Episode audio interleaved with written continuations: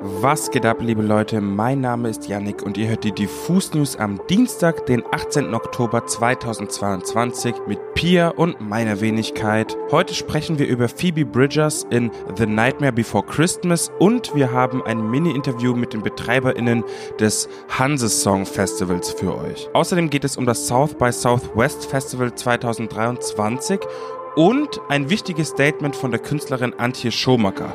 Let's go!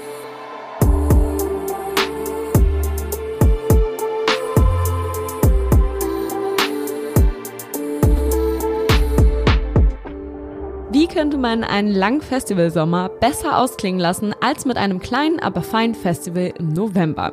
Genau dafür gibt es das eintägige Hanse Song Festival, bei dem NewcomerInnen auf etablierte Größen treffen. Das Hanse Song Festival kehrt in diesem Jahr nach zwei Jahren pandemiebedingter Pause mit einem sagenhaften Programm zurück und feiert zugleich sein zehnjähriges Jubiläum. Da haben wir uns gedacht, gratulieren wir doch einfach schon mal im Voraus und fragen, wie die Veranstalter des Festivals so auf die letzten zehn Jahre zurückblicken. Ja, der Rückblick auf zehn Jahre Hanse Song Festival ähm, erfüllt mich schon mit einem Stück weit Nostalgie und auch ein bisschen Stolz, weil wir in den zehn Jahren doch eine schöne Geschichte geschrieben haben. Angefangen damals mit nur drei Locations und erstmal gucken, wie das überhaupt so ist. Wird das wirklich angenommen in einer Stadt wie Stade? Und was für Acts bekommt man da überhaupt? Und mittlerweile sind wir eben auf sieben Locations angewachsen, ähm, 23 Acts. Darunter in diesem Jahr KünstlerInnen wie äh, Jochen Distelmeier, Sophia Kennedy, die Düsseldorf Düster Boys und so weiter. Ja, und in den letzten Jahren natürlich auch wunderschöne Highlights dabei gehabt, zum Beispiel Element of Crime oder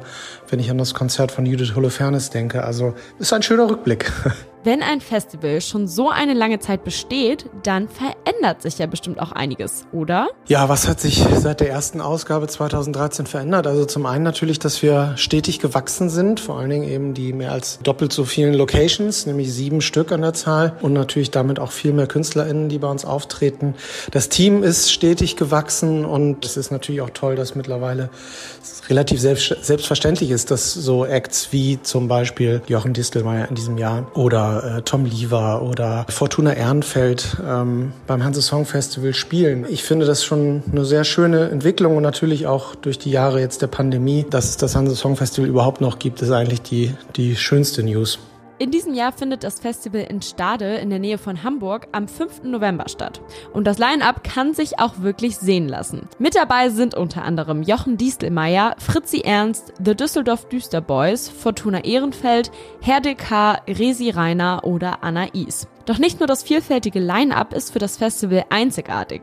Der Veranstalter hat uns auch eine zweite Besonderheit verraten. Das Hanse Song Festival findet in sieben verschiedenen Locations in Stade statt. Locations, die teilweise gar nicht unbedingt für Konzerte gemacht sind. Zum Beispiel zwei Kirchen, ein äh, Gerichtssaal ist dabei, das Schwedenspeichermuseum oder auch der Königsmarksaal im altehrwürdigen Stader Rathaus.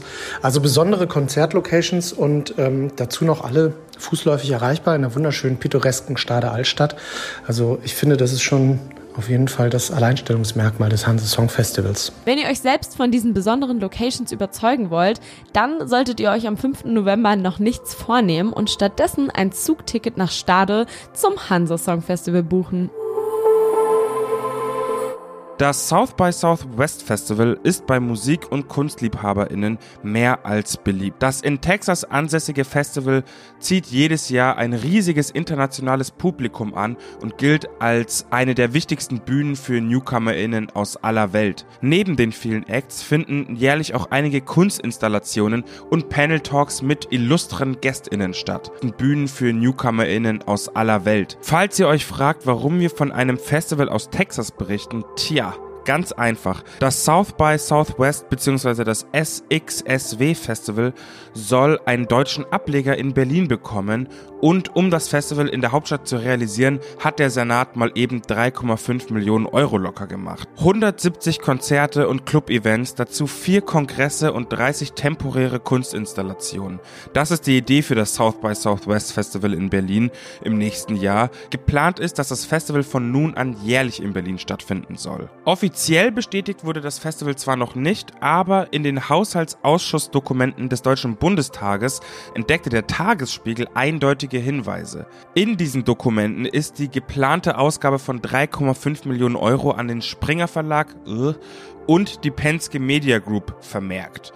Über vier Jahre lang sollen die Unternehmen weiterhin mit Geldern versorgt werden. Mit den Geldern soll dann ein mehrtägiges Kreativfestival in Berlin aufgebaut werden. Kleiner Funfact, warum der Tagesspiegel jetzt auf das South by Southwest kommt. Die Penske Media Group ist nämlich niemand Geringeres als der Mehrheitseigentümer von dem South by Southwest Festival. Allerdings soll das Festival hierzulande einen anderen Namen bekommen, da es schätzungsweise zu teuer selbst für den deutschen Senat wäre, die Rechte an dem Original Originalnamen für Deutschland zu klären. Ich fände es jedenfalls ziemlich cool, wenn es so ein großes mehrtägiges Festival in Berlin geben würde und bin sehr gespannt, wie das nächstes Jahr aufgezogen wird. In der Vorweihnachtszeit gehören Weihnachtsmarktbesuche und Weihnachtsfilme ja irgendwie immer dazu. Doch was haltet ihr davon, wenn ihr euch in diesem Jahr einen Weihnachtsfilm mal nicht nur auf Netflix anschaut, sondern wirklich in Real Life? Und dann stellt euch vor, ihr könntet das noch mit einem kleinen Städtetrip nach London verbinden. Klingt doch eigentlich perfekt. Worauf ich hier eigentlich hinaus will, in diesem Jahr wird es am 9. und 10. Dezember wieder in London eine Live-Aufführung des animierten Films The Nightmare Before Christmas geben. Mit einer ganz besonderen Besetzung. Im letzten Jahr gab es eine ähnliche Aufführung ja schon, in der Billie Eilish die Rolle der Sally, einer der Hauptfiguren, sang. In diesem Jahr tritt Phoebe Bridgers in ihre Fußstapfen. Danny Elfman, der als Jack Skellington berühmt wurde und die Musik für den Film von 1993 komponierte, wird als Jack Skellington zurückkehren und Ken Page wird die Oogie Boogie singen. Alle drei werden vom BBC Sound Orchestra begleitet, während im Hintergrund der Originalfilm läuft. Wenn das kein absolut nices vorweihnachtliches Happening ist, dann weiß ich auch nicht. Wir leben aktuell in einer Zeit, in der sich Tourabsagen so häufen wie noch nie. Die Gründe dafür sind vielseitig und einiges hängt auf die eine oder andere Art mit den Spätfolgen der Pandemie zusammen. So musste beispielsweise auch die Künstlerin Antje Schumacher kürzlich ihre Tour absagen. Vorgestern veröffentlichte sie dann ein Statement via Instagram, das sich mit den Reaktionen auf ihre Absage beschäftigt und im Anschluss wurde das Statement von mehreren anderen MusikerInnen geteilt und ging sowas wie viral. Sie geht auf das Unverständnis einiger Fans ein und stellt die Frage in den Raum, müssen KünstlerInnen jetzt öffentlich vertragliche Verstrickungen, Diagnosen oder Ticketverkäufe teilen, um Verständnis zu bekommen, wenn sie eine Tour absagen? Nach zwei Jahren Pandemie, während eines Krieges an Europa, einer Inflation und so weiter und so fort, mal ganz abgesehen von dem ganzen restlichen Weltgeschehen, im weiteren Verlauf des Instagram-Statements rechnet sie anhand eines einfachen Beispiels vor, wie viel so eine Tour für eine Künstlerin kostet und wie viel Geld im Gegenzug von den Ticketverkäufen tatsächlich bei den auftretenden Acts ankommt. Spoilerwarnung, die Rechnung ist karg und unterm Strich müssen vor allem mittelgroße KünstlerInnen viel Geld investieren, um überhaupt auf die Bühne zu können. Außerdem erklärt sie noch einmal, dass auch psychische Belastungen Grund genug für eine Tourabsage sein können. Ich zitiere nochmal. Wenn ich euch frage, wie es euch geht, bekomme ich mit, dass ihr auch müde seid. Erschöpft, betroffen von dem, was gerade passiert. Und dann wünscht man sich vielleicht mal ein Konzert, was einen für einen Abend alles vergessen lässt. Ich kann das nachfühlen. Dieser Abend hat aber für eure LieblingskünstlerInnen einen sehr hohen Preis. Einen Preis, den einfach nicht jeder zahlen kann. Wenn also jemand eine Tour absagen muss, dann fällt das dieser Person nicht leicht. Dann liegen dahinter vielleicht Gründe, Verträge, private Angelegenheiten, die ihr auf den ersten Blick nicht nachvollziehen könnt. Ich hoffe aber, dass ihr jetzt auf den zweiten Blick besser verstehen könnt. Mehr gibt es dazu eigentlich nicht zu sagen, deswegen möchte ich euch auch nochmal sagen, seid nachsichtig mit euren Lieblingskünstlerinnen, sie sind auch nur Menschen. Das war's an der Stelle mit den Diffus News am Dienstag. Vergesst auf jeden Fall nicht, diesen Kanal hier zu abonnieren und aktiviert auch gern die Glocke.